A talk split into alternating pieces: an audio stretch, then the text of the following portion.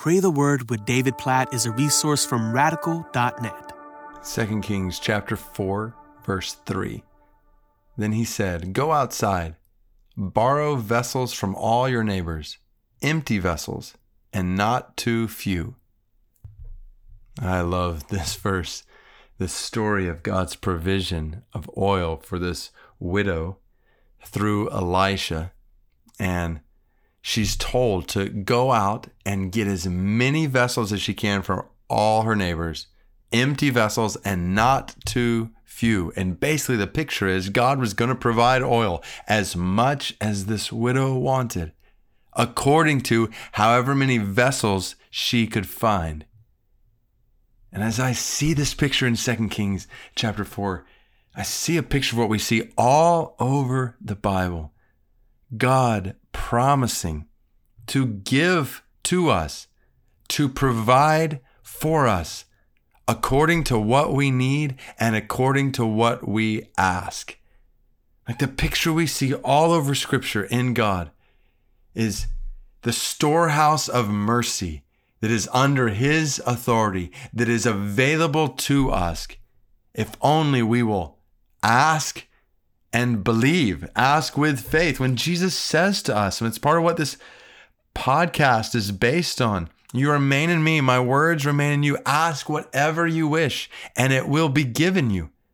That's a promise. When we ask for God to answer our cries according to his word, he says, I will I will answer. I will give you what you need, what you ask for when you ask it according to my word. So let me let me ask it this way. I remember years ago somebody asked me this question and it's stuck with me ever since. They said, "David, if God gave you all that you were asking for right now, what would you have?" What would you have if God gave you everything you were asking for right now? And the follow up question was obvious Are you asking for all of that?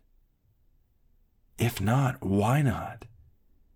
We have a generous God, which is mind blowing in and of itself, who has invited us to come to Him and who said to us, You don't have because you don't ask.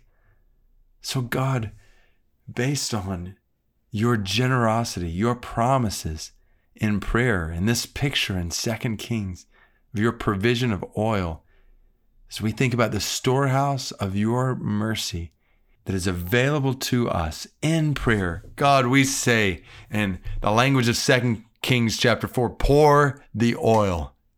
Lord, pour out your provision in all the ways we need, in all the ways we desire.